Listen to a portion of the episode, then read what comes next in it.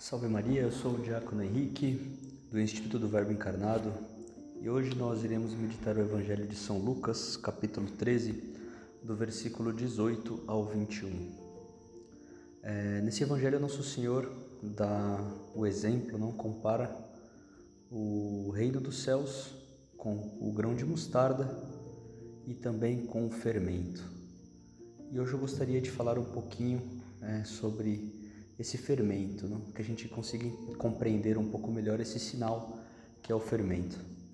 É, muitos santos comentam esse evangelho, um desses santos é São João Crisóstomo, e ele fala algo muito belo não quanto ao fermento nessa parábola. Então, seguindo ao santo, ele diz: Nosso Senhor propõe a parábola do fermento. Da mesma maneira que o fermento comunica sua força invisível a toda a massa, também a força do Evangelho transformará o mundo inteiro, graças ao ministério dos meus apóstolos. Não me digas, que podemos fazer, nós, doze miseráveis pecadores, frente ao mundo inteiro? Precisamente é isto que, quer, que Cristo quer nos mostrar. A enorme diferença entre a vitória de uma pequena quantidade de homens em comparação com o mundo inteiro. Não é misturando e escondendo bem o fermento na massa, o que, segundo o Evangelho, transforma toda a massa? Assim também vós, meus apóstolos, misturando-se com a massa dos povos, é como triunfareis sobre vossos adversários. O fermento, desaparecendo na massa, não perde sua força. Ao contrário, muda a natureza de toda a massa. Do mesmo modo, vosso exemplo mudará os outros. Portanto, confia. É Cristo que dá a força a este fermento.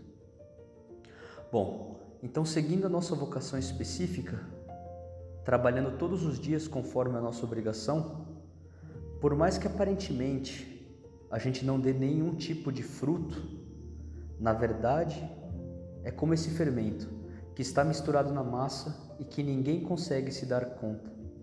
Mas quando esse trabalho é feito do modo correto, toda a massa fica fermentada e tudo cresce.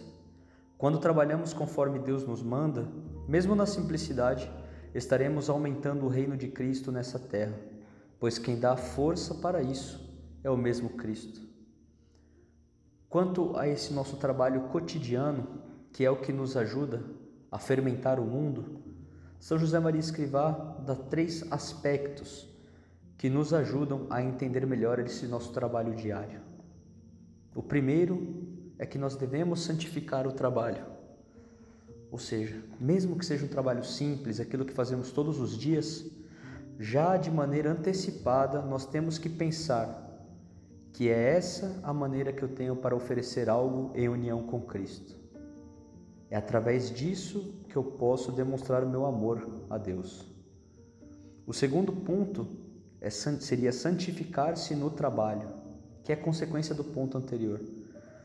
Quem procura santificar o trabalho permite que o Espírito Santo santifique.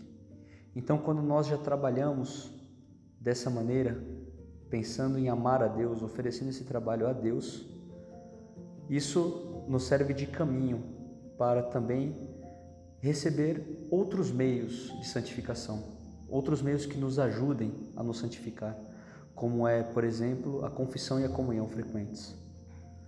E o terceiro ponto seria santificar com o trabalho, pois quem santifica o trabalho e quem se santifica com o trabalho necessariamente vai dar frutos.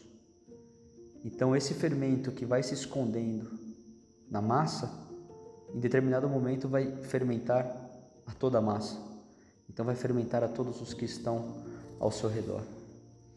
Então, dessa maneira, peçamos a Nossa Senhora a graça de sermos esse fermento, para que, nos escondendo aos olhos do mundo, possamos ir estendendo o reino de Deus através desse nosso trabalho cotidiano.